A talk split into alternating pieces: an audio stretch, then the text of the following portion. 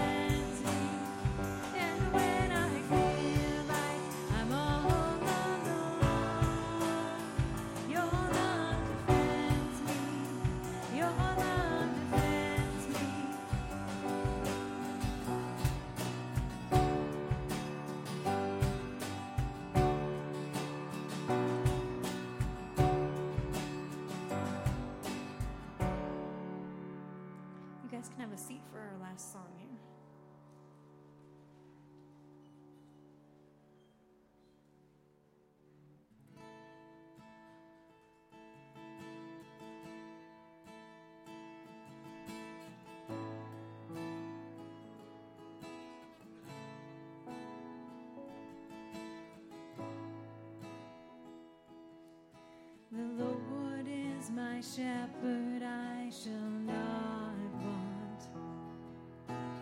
In green pastures, He makes me lie down. He restores my soul and leads me on for His name, for His great name. Sure.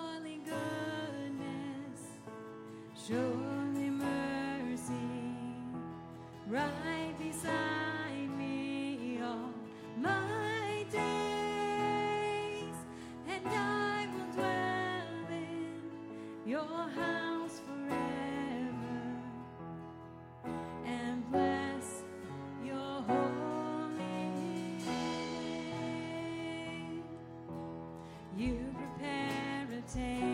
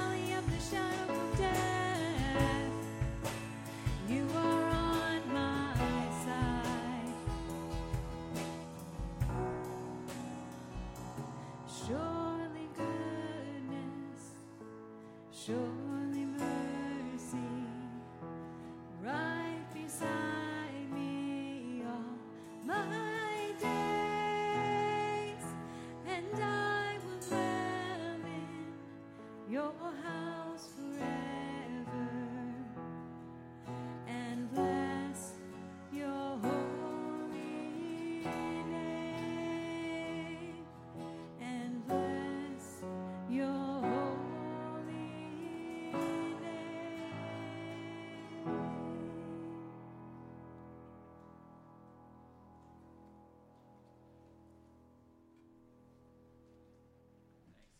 Thanks so much, you guys. It's um, awesome. Good drumming, Peyton. Boy, I like it. We're going to miss you when you're gone later this summer. Thankfully, you're coming back. It'll be good. But uh, one announcement I did forget, Yvette. Okay, thanks. Anyways, uh, it's a little joke we have between us. Sorry. Just wanted to share that. But but uh, one announcement I, I did uh, miss was about VBS coming this summer. It is going to be July 17th to 20th, and uh, we could use some more volunteers to come and help. Um, I know I'll be doing a little emceeing and uh, doing storytelling, I think, and, and things. So uh, it's, it's always fun. We move the chairs out, and kids are running around in here all over the place, and uh, it's an exciting time. So, you girls looking forward to VBS? Yeah, it's sort of cool, isn't it?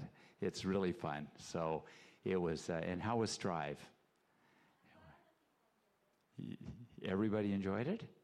Yeah, that's great because uh, they went to a Strive, I don't know what you call it, get together, a youth conference um, last weekend. And it, it, came home psyched, and it was, uh, it was really great. And here a few people are thinking about going to Millar Bible College after that as well. So that's that's going to be great. So VBS, we could use your help. Could always use a few more people, even if it's helping checking people in or whatever. So please uh, speak to Peyton or Deb uh, McLean up here, and uh, we can get started uh, get on that. If I can have the offering guys come on up, please.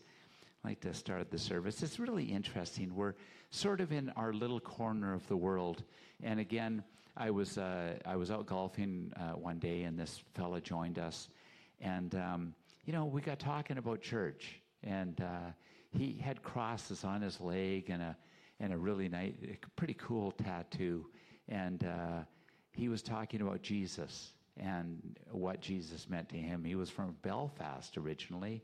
He was living in Cincinnati, and uh, you know, as we travel around, we're so encouraged by other people who have the same beliefs as us. And, you know, it seems like we aren't many, but we are many. And uh, it's just, it's so cool to meet people like that and, uh, and get together with them. So kids can go to Sunday school now if you'd uh, like to go up and uh, enjoy and learn.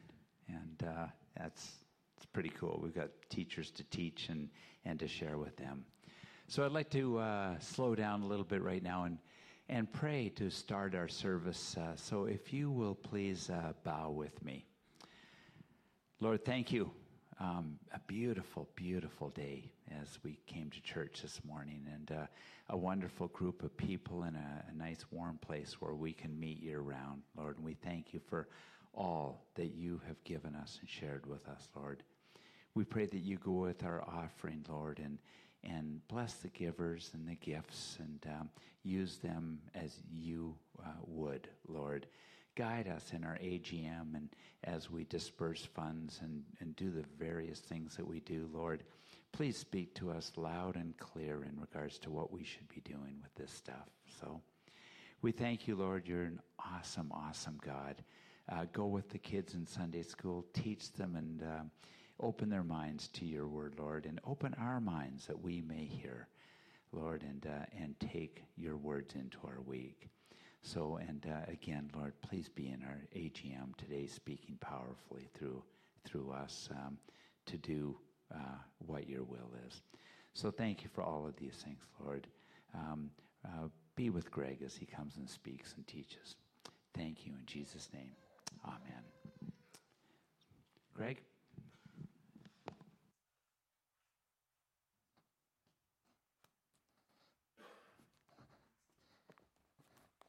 Thanks, Ernie. Good morning. It is good to uh, be here. Last week, um, of course, we had uh, our national conference last weekend, and uh, and so President Bill was here with us, and he he preached, and and it was very strange to sit at the back and not have a responsibility uh, during that part. So I'm actually I actually prefer to be up here. Uh, it's just you know after all the years, it's just kind of your normal routine. Um, you can flip to Exodus chapter 24. Uh, if you're visiting this morning, just let me give you, well, two quick things. First of all, our meeting's going to be super short. super short. We have it all prepped and ready. Um, so if you're visiting and you want to stay for lunch, just just head over through here and you can just kind of hang out there for just a few minutes as we finish, and then we'll get the burgers going and, and, and we'll be eating and having fun uh, together. So don't worry about that. Uh, but if you are visiting, we've been traveling through Exodus since about January here and, and working through the reality that I'm going to say this a few times, probably this morning, and I've said it a bunch of times. My goal in this series is to help us read Old Testament and recognize the relevance that it has in our lives today. My goal is for us to see the harmony that exists between the Old Testament and the New Testament. And my goal is to make sure that we don't look back and go, well, there was a God of the Old Testament who seems one way and a God of the New Testament who seems another way. Uh, I think when we get there, it's simply because we're not willing to do the homework that it takes to read ancient Old Testament documents. Uh, these things have been written thousands of years ago from a different culture, a different time, and it takes a lot of homework for us to recognize and understand them uh, correctly. But, and this is, this is very significant for this morning, is the last couple of weeks we've been looking at some of the various laws, so the Ten Commandments a few weeks back. Uh, and then into some of the more kind of obscure, difficult to understand commandments um, or commands that exist that God gave to his people. And we can kind of look at this and we can kind of go Old Testament versus New Testament. But here's the thing is Jesus in Matthew 22, he gets asked by the Pharisees going, okay, there's a lot of commands. There's a lot of things in there. What's the most important thing? And in Matthew 22, Jesus says this is you shall love the Lord your God with all your heart, with all your soul, and with all your mind. This is the great and first commandment, and a second is like it. What does it say? Love your neighbor as yourself. On these two commandments depend all the law and the prophets. Jesus literally says all of the commands that exist in the Old Testament writings can be summed up in these two ways. And we talked about this with the 10 commandments. Is the first few of the 10 commandments are all about our vertical relationship with God. And then the rest of the commandments are all about our horizontal relationship with each other. Simply put is that God has created mankind in his image. And so when we have a proper relationship with God, we're going to have a proper relationship with our brothers and sisters around us. Now, the problem with that, of course, is that we as people like, well, we like to make ambiguity where there isn't any. And we like to try and twist things and go, okay, well, you said this, but what about in this context or, or with this kind of idea in mind? And, and so that's where more and more commandments are fleshed out to try and explain. But really, it all boils down to 10. And then Jesus points out it all boils down to actually two motivations. In fact, I'm convinced that this is why the New Testament begins with Jesus' teaching on the Sermon on the Mount, where he goes back to the Old Testament commands and he says, you've, you've heard these commands, but you've missed the point, you've misunderstood them, and your motivations haven't been correct. It was never about obey these commands so that you can go to heaven. It was here's how to be a representative, here's how to be uh, an ambassador for God to all the nations. And I'm going to say this probably over and over again this morning as well is that the job of the Old Testament people of Israel is the same as the job of the New Covenant people of the church. So Paul writes it this way in 2 Corinthians 5:20. Therefore, we are ambassadors for Christ, God making his appeal through us. So, if you are part of the church, then your role is to go out into the world and declare Jesus by your words and by your actions. And how do you do that? Well, Jesus teaches us in the Sermon on the Mount by the motivation of how we live. So, we're going to treat God with respect, we're going to honor him as holy, and then we're going to care for one another. Does that sound exactly like the commands that we've been reading the last few weeks? It's the exact same mission, it's the same purpose. We are the ambassadors of Christ. We are to make God known just the same way that the Old Testament people were made were supposed to make the one true God known to all the people in all nations so that all would come into an understanding of who God was. Now, the difference, of course, and we're going we're gonna deal with this very specifically in a couple of very confusing verses in, in chapter 24. But the difference between the old and the new is that everything in the old covenant was pointing to Jesus. All of the Old Testament is pointing to him. And so the sacrificial system that we're going to read in part this morning was all meant to rep- represent that an animal, an innocent animal had to be killed, that blood had to be shed, innocent blood had to be shed as your substitute. And this occurred over and over and over again, but it pointed to the reality that one day the Messiah would come who would offer his life as a ransom for ours once and for all. That his blood was the perfect blood that actually forgave sin in a lasting and meaningful way. And so the New Testament, the New Covenant, which we're going to take communion this morning at the end of uh, at the end of the message here, but it's all meant to, for us to see that this whole plan of God's salvation was consistent right from day one. And that the Old Testament people and us, the New Testament, the New Covenant people, have the same role, the same responsibility to show others who Christ is. So, this leads us to chapter 24. And chapter 24 is after all these commands have been given. Um, and again, if, if you were not able to be here, um, feel free to go back online and because we kind of deal with some real hard stuff last week or two weeks ago, I guess. Uh, some of the very difficult commands. But here is the response of the people. So if you remember back in chapter 19, uh, God said, I'm going to make a covenant with you. And they go, Yes, okay, we recognize you have rescued us from slavery in Egypt. You have brought us through the Red Sea. You have miraculously provided food and water for us. We, we are going to trust you. We are going to live for you. And then chapter 20, 21, 22, and 23 are all the various aspects of that covenant. And so here we get to the place where the people are going to confirm the covenant of God. And in some ways, that's what we do when we come to gather together as the church. As we come to confirm God has called us to live a certain way, not so that we might earn salvation, but so that we might rec- so that we might show to people who Christ is so that we might be his ambassador. So when we come together, we submit ourselves under Scripture. We worship God and we gather together and we help one another. That is the purpose for us coming together. So let's read chapter 24 together and then we'll, we'll open up a few uh, more challenging sections of that. So, 24, verse 1, this is God speaking. Then he said to Moses, Come up to the Lord, you and Aaron and Nadab and Abihu and 70 of the elders of Israel and worship from afar. Moses alone shall come near to the Lord, but the others shall not come near, and the people shall not come up with him. Moses came and told the people all the words of the Lord and all the rules. All the people answered with one voice and said, All the words that the Lord has spoken, we will do. Moses wrote down all the words of the Lord he rose early in the morning and he built an altar at the foot of the mountain and 12 pillars according to the 12 tribes of Israel. And he sent young men of the people of Israel who offered burnt offerings and sacrificed peace offerings of oxen to the Lord. Moses took half of the blood and put it in the basins, and in half of the blood he threw, sorry, and half of the blood he threw against the altar. Then he took the book of the covenant and read it in the hearing of the people, and they said, All that the Lord has spoken, we will do, and we will be obedient. Moses took the blood and threw it on the people and said, Behold, the blood of the covenant that the Lord has made with you in accordance with all these words. Then Moses, Aaron, and Nadab, and Abihu, and 70 of the elders went up, and they saw the God of Israel. There was under his feet, as it were, a pavement of sapphire stone, like the very heavens for clearness. And he did not lay his hand on the chief men of the people of Israel.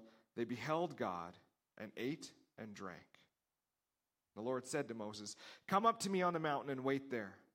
that I may give you the tablets of stone with the law and the commandment which I have written for their instruction. So Moses rose with his assistant Joshua, and Moses went up into the mountain of God. And he said to the elders, Wait here for us until we return to you.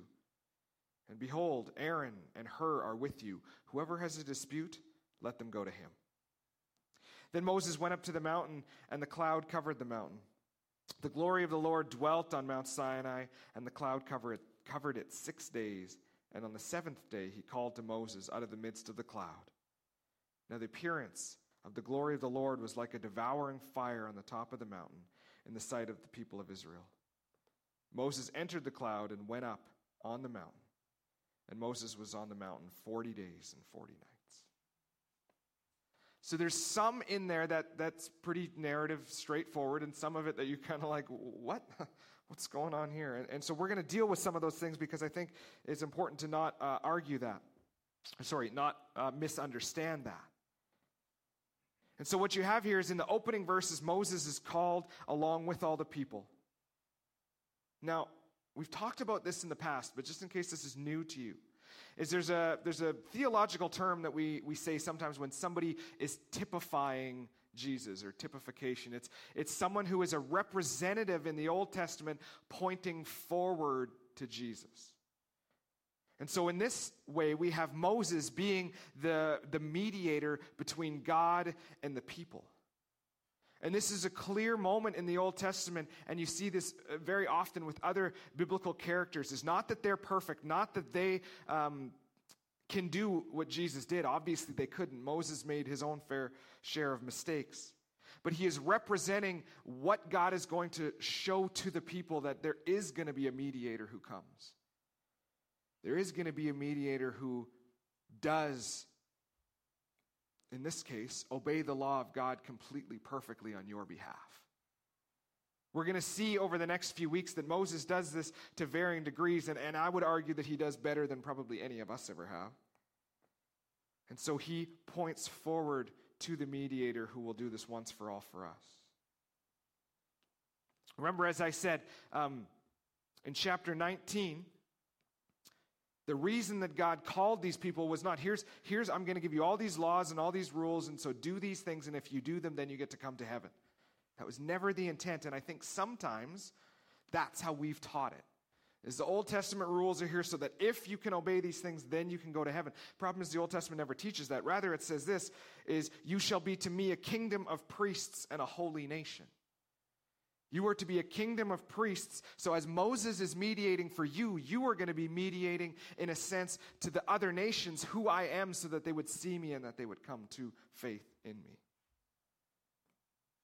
Same job exists for you and I today. Is we get to be, and, and I say we get to, we are honored to be representatives of Christ. We get to go out into the world and we get to show people by the way that we treat them the love that God has for them and for us. The problem is if we start to think about our own desires, our own wants, how we think people should live, what we think is most important and not as important, we start to misrepresent God. And that can be a very dangerous thing. This is why in our church we submit ourselves under the authority of the scriptures and we get we say this is that God gets to determine what's true and right. God alone gets to determine what the rules are in the sense of how we ought to live. And I don't use that word rules in the sense of do this or else. I mean that in the sense of God has said, this is the way to blessing and life. This will actually bring you joy and hope.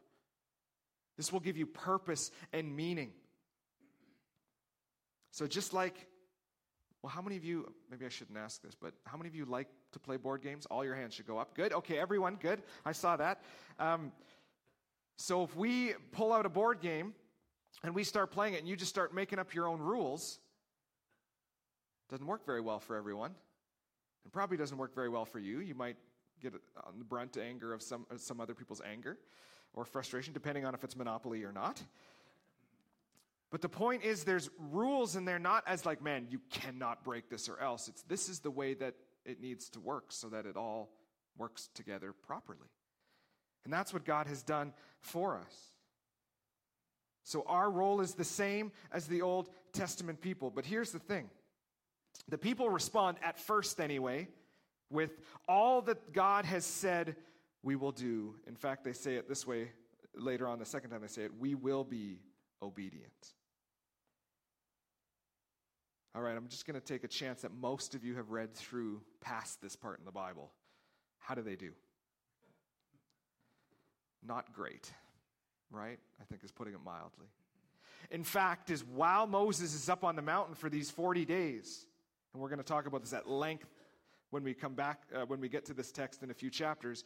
But while Moses is up there, they basically go, Man, what happened to Moses? Man, he hasn't come down yet. You know what we should do? We should break all the Ten Commandments. It's like basically what they do. It's like, first commandment is what? You shall have no other gods before me, and you shall not worship an idol. And what would be a really good idea is why don't we form an idol, bow down to it, worship it, and thank it for rescuing us out of Egypt? Like, that's the first thing that they're going to do in these 40 days.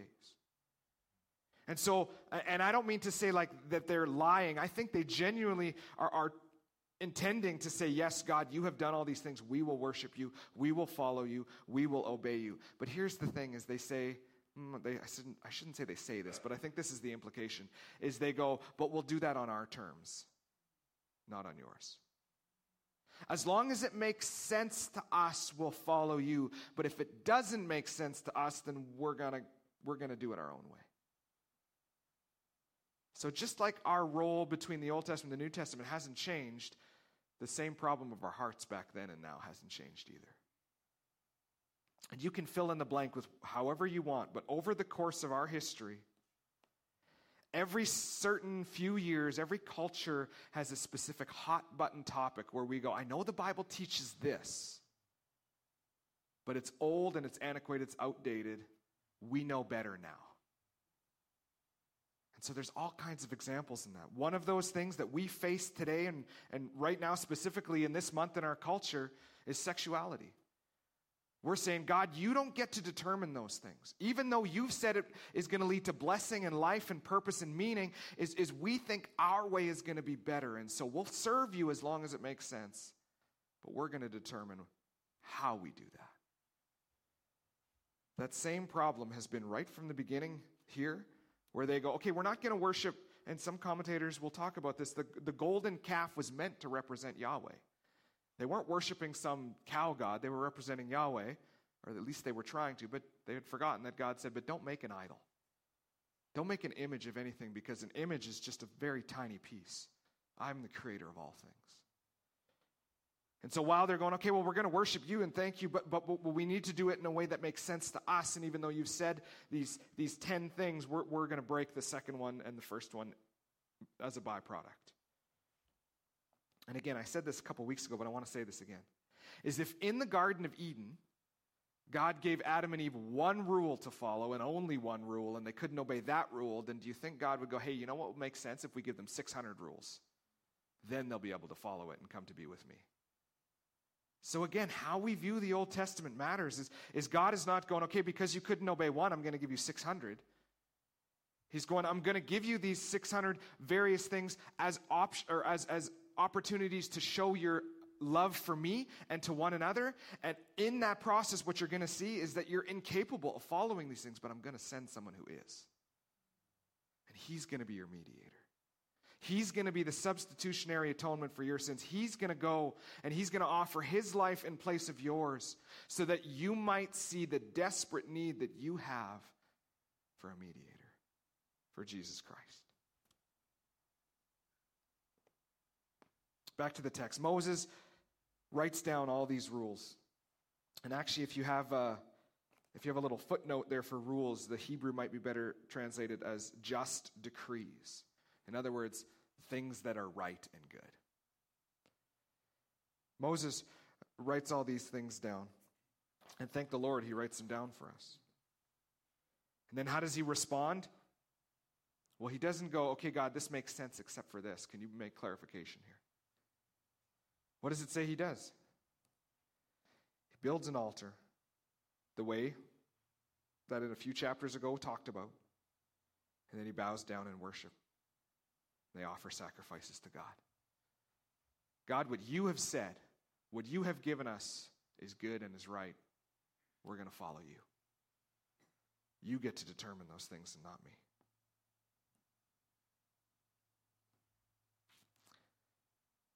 And then we get to kind of a, a little bit of an odd situation.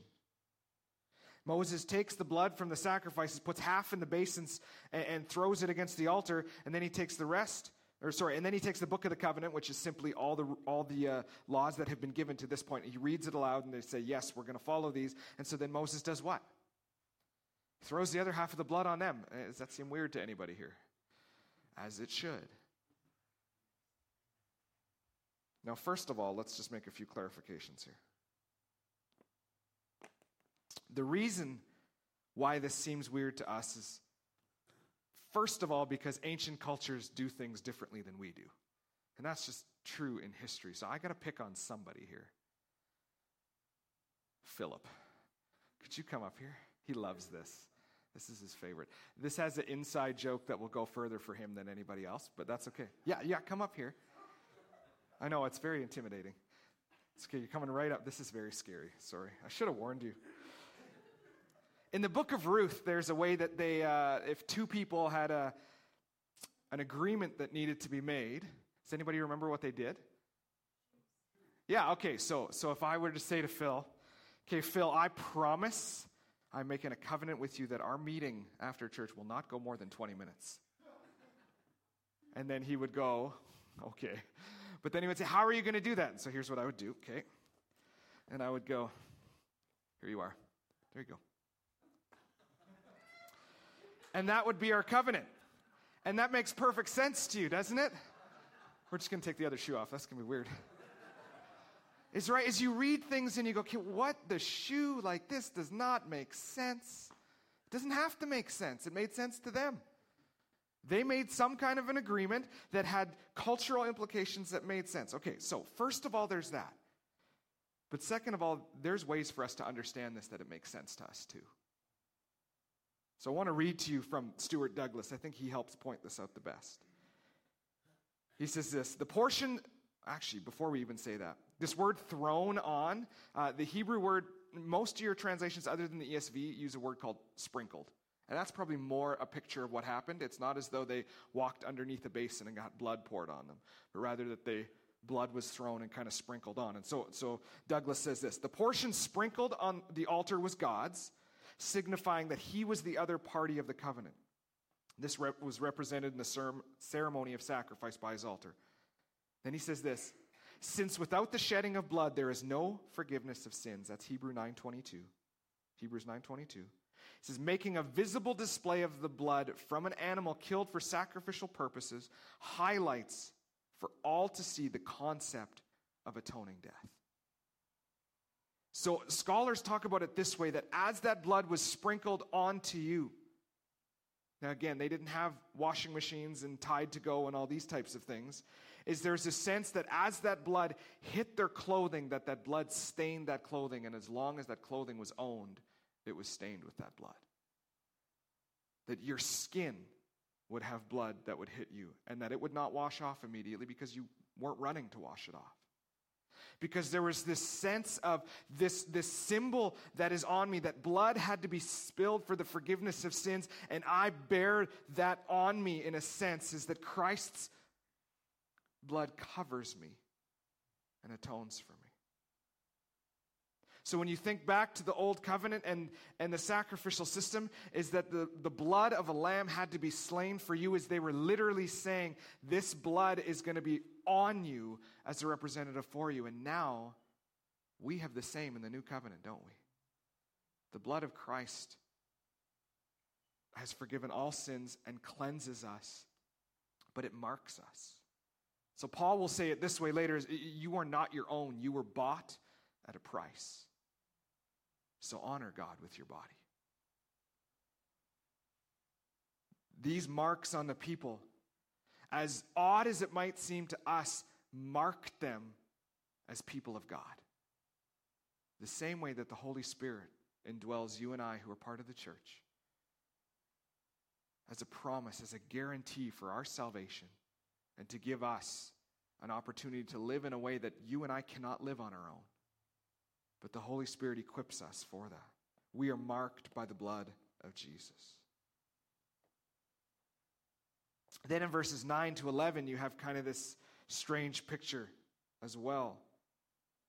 And this happens a few times in the Old Testament. Ezekiel talks about this, and Amos talks about this. And it says they, they went up and they saw the God of Israel. And, and not enough information is given for you to kind of be satisfied with that. What, is, what did that look like?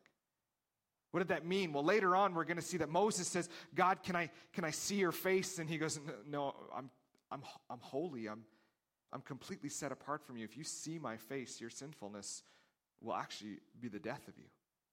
You, you can't see me and live. And so he sees the glory of God, and, and his face is going to shine so brightly that people can't even look at it later on. And so, what does this mean here? Well, again, if you look at Ezekiel, Ezekiel and if you look at Amos, what you see is that the people recognized that there was, they were in the very presence of God. God was there with them. And the symbolism here is incredibly meaningful again. This is the God of heaven who we have rebelled against. And he comes to us and he says, I want to make a covenant with you. I want to bring you back into my family. I'm, I'm not okay that you have walked away, and I'm going to deal with sin once and for all, and I'm going to do this in my ways, on my terms, because your terms won't work. They can't work. In fact, when you chose your own terms, it brought death into the world. And so, God, His presence is there, and the people are with Him. And this image kind of is, is given that they, they see God's feet, but He's on some kind of like a holy platform. And the reason for this kind of imagery is, is simply this is God's presence cannot be contained on the mountain. And yet he's come down to be with them at the same time. There's this reality that God is completely beyond anything we can imagine and understand, at least in full, and yet He has reached down to us to offer forgiveness. In this case, to offer a meal together, to offer this, this covenant confirmation. Let me say it this way is the God of all things who is perfect, who needs nothing from us, has reached down to say, Will you come into my family? Because we can't reach up, He reaches down to us. And then what we see is there's this, this meal that takes place. They beheld God, and they ate and they drank. Now, again, that might not be so meaningful to us, but even in the New Testament, this was very significant. You didn't have a meal with people unless you had the same core values and beliefs. A meal was a sign of a partnership relationship together. And in fact, this is why Jesus took so much heat in Matthew 9 when it says that Jesus ate with who? Tax collectors and sinners, in quotes, because we're all sinners. But the Pharisees went, How dare you're, you're entering into a relationship with those dirty, wicked, awful people. And that's where Jesus says a very famous line I didn't come for who? Didn't come for the healthy, I came for the sick. I came to bring salvation to the world. And if you don't see that you need saving, then you're never going to see your need of me. Jesus spent a lot of time with tax collectors and sinners. In fact, he spent most of his time there. Because those people recognized that what God was offering through Jesus was forgiveness, was relationship, was reconciliation. And so maybe in our world we don't have the same sense, but I want you to maybe think of it in that way as when you're inviting someone into your home, that you are entering into relationship with them, that you are to care for them, you are to love them, you are to show God's goodness to them. It's not just about a meal, it's not just about some fun, it's about something more than that. Then Moses is called up on the mountain again, except this time he's told to go up and wait. Or again, the Hebrew maybe is better translated as stay there. Every other time, Moses went up kind of with purpose, and it was kind of this up, down, up, down thing. Here is go up and wait. And God says, I'm actually going to give you the Ten Commandments written by God's own hand in stone, cut out by God's hand. These Ten Commandments, again, we'll talk about this in the coming weeks, not these actual ones because they're going to get broken, but God's going to repeat this process. Is these Ten Commandments, these tablets, are going to sit in the Ark of the Covenant, which will have huge symbolic meaning for the rest of the Old Testament. Now, again, the irony in all of this is that while Moses is doing all of this, the people down below are growing restless. And they're going, Where are you? Let's do this our own way. We're tired of waiting for God. Does that sound familiar back in, Ex- or back in the beginning of Exodus when they were in slavery? And God said, I'm going to come and I'm going to rescue you. And they went, Well, when? Well, first I'm going to do this. Well, why? Why don't you just rescue us now? And God says, Well, I have plans and I have purpose here. Trust me. God does things in His time, not because He's just simply making us wait because He's unfair, unjust. He's showing us that His plan is far bigger than just the one little aspect that we see. And there's so much more for that. Notice the imagery here in verse 16. It says that the glory of the Lord dwelt on Mount Sinai for how many days? It says six days. It's close though. And then on the seventh day, he called Moses into the cloud with himself. Do you think of anything else where it's six and then seven? Day of rest, when God created the world, the manna, right? There's a pattern happening here. Is God saying, Come into my presence, and then I'm going to work with and for you, and I'm going to do these things, but there's going to be a day then when you, you get to come in and you get to rest with me. If you think that symbolism is, is not as clear, then the very next couple of verses it says this Moses stays on the cloud of the mountain. How many days? 40 days, and what does that remind you of? It goes back to the flood, doesn't it? 40 days and 40 nights. Oh, and it goes back to Jesus, well, goes forward to Jesus in the wilderness, 40 days. When we see these, we're supposed to recognize that God is trying to tell us something and show us something is Moses, you're going to go up for 40 days and 40 nights because when you go down with the Ten Commandments, literally you're going down with the law of God because God is, want, God is in the process of redeeming all of his people. And yet all of his people are down there doing what? See, when we read the narrative that God is angry and vindictive in the Old Testament, full of wrath, I think we're missing out on just how much mercy and grace he offers us. The people have not been on the journey very long yet, and they've already, how many times, said, Man, we wish we were back in Egypt where we were in slavery. It was so much better there. Moses, why don't you just let us die here? We'd rather die here than be with you. And then all that the Lord says we will do, we will be obedient. See, here's the heart of people, and here's the heart of you and I is when we're seeing clearly God's goodness and His mercy, we respond that way. God, I will follow you to the end. Maybe think of someone in the New Testament who says, God, I'm going to follow you to the end, no matter what it costs. And then Jesus says, What to Peter? You're not going to follow me to the end. In fact, you're going to deny that you even know me. It's very easy to look back and be very critical of the Israelite people or Peter in that story. But what if your life was up there on the screen? And you got to see the moments of, yes, God, I will follow you no matter what. And then in moments of crisis and pain and hurt, where we turn away, where we choose our own way. Again, this goes back to this is why we come to church. Because we confirm the covenant together. We remind ourselves that, you know what? How many of you just had no problems this week? Oh, right. it's life. It's messy, it's painful. We have relationships that are broken. We have grief, we have pain, we have physical ailments, we have mental challenges. And we come back together week after week to come together to go, we submit to this one true God and we remind ourselves that He is good, even amidst my circumstances. We come together so that we can build one another up and we can remind each other of God's love and His grace. We come back together because if we don't do it regularly, we start to forget. the same way that they did in 40 days. You know, I read a study recently that said that the, uh, the average church attender, so someone who says that they attend church regularly, now attends church 1.8 Sundays a month. Could you imagine going to your uh, math teacher and being like, I'm like 45% of the time I'll be here? Is that a pass? Now, again, the point is not, man, you need to attend church or you're going to hell. If you hear that, that's the wrong message. But if you hear, I don't really need to go to church to go to heaven, then you've kind of missed the, mo- the point too.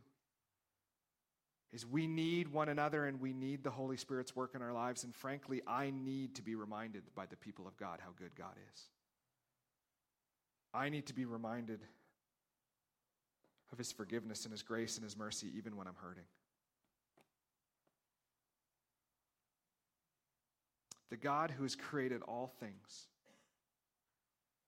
in this text went down to meet with the people and to enter into covenant with them. In the New Testament, we read that literally Jesus came down and made himself flesh. In our time now, as the Holy Spirit, as I said, indwells each one of us who are followers of Jesus Christ, He's given us mission and purpose. And it's the same mission and purpose that the people were given back then. We gather together so that others might see that there is a God who loves us. And yes, there's a God who's called us to repent of our sin because he knows better than we do. And so we call other people to, yes, repent, but do it not out of duty or obligation, but do it in the sense of recognizing that God's ways are going to be way better than our ways. You and I are ambassadors for Christ.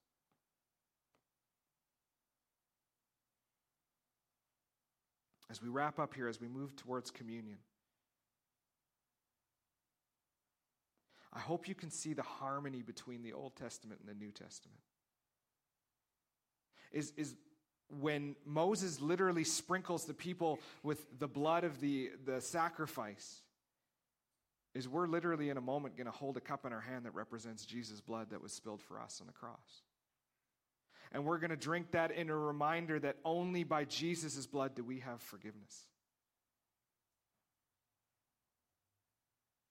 Jesus came to us because we didn't even know that we needed to go to him. The new covenant and the old covenant, what's the difference? There's a few years in there. The difference is in the old covenant, they were pointing towards something. It was all imperfect representations of the one who was to come. But it's no less meaningful and has no less symbolism. The new covenant now, we get to look back and we get to say, we get to see what was done, or as Jesus said on the cross, it is finished. We don't look ahead with uncertainty going, God, when are you going to? We get to look back going, thank you that you did. And so, my prayer and my hope for us as a church is that we gather together regularly because we know we need to be reminded of this, because we need to confirm the covenant that God has made with us, uh, not out of some sense of duty or obligation, or if I do this, then I become saved, but as a reminder of just how desperately I need Jesus in my life. So I'm going to invite the guys, the, the two guys that are going to help with communion up, and I'm going to ask you to turn to First Corinthians. And we're going to read what Paul writes to us in chapter 11.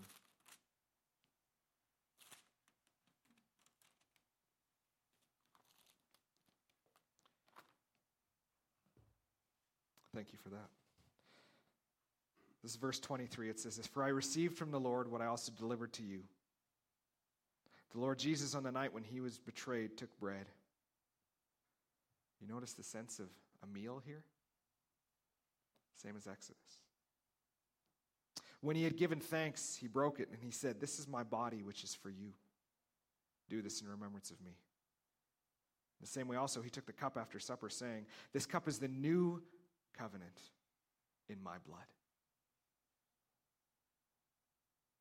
Jesus is literally saying, The blood from the sacrificial systems was pointing to this moment.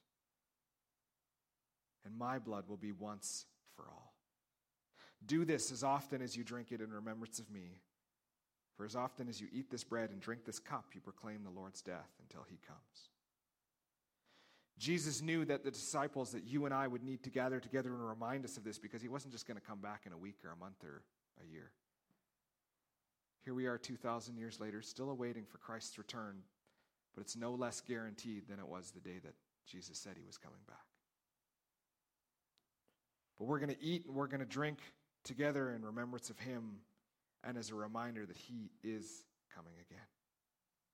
Let's pray. God, thank you.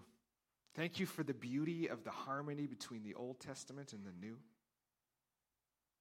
Thank you for all the symbolism that exists there that if we're willing to study that that starts to become more and more plainly obvious to us.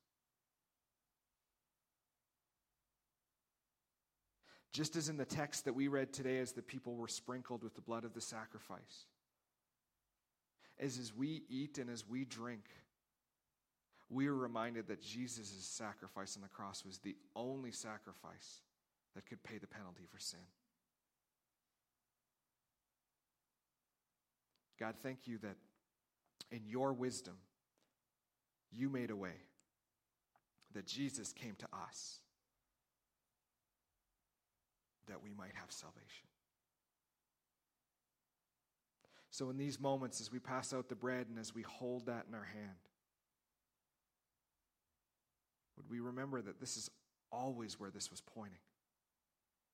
That we have a mediator, that we have one whose body was broken for us,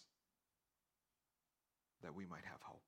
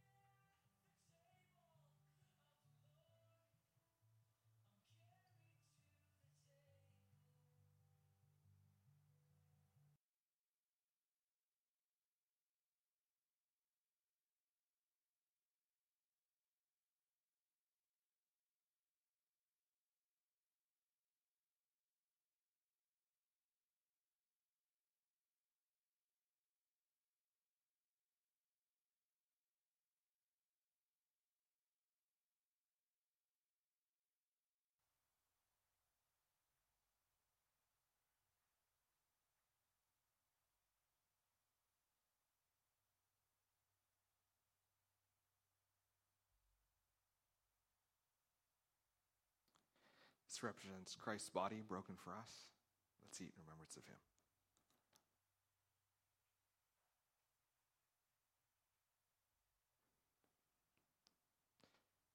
God, as we pass out the cup now, thank you that we are marked by the blood of Jesus. That we have found forgiveness, not based on our merits, but on what Jesus did for us. Even as he sat with the disciples in that last moment in the upper room. confirming the new covenant with the meal the same way the old covenant was confirmed. We gather together as well. And we share this as the hands and feet of Jesus. God, thank you that Jesus' blood was a sacrifice once for all. May we consider that in these quiet moments.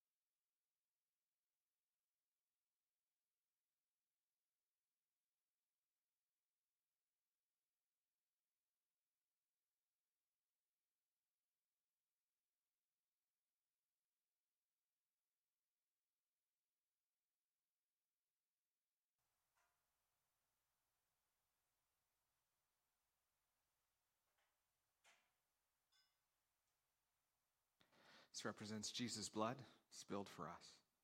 Drink in remembrance of him.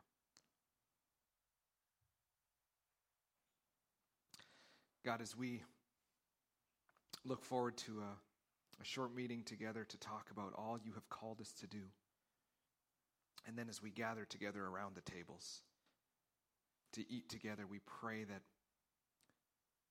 we do so in a way that honors and brings glory to your name.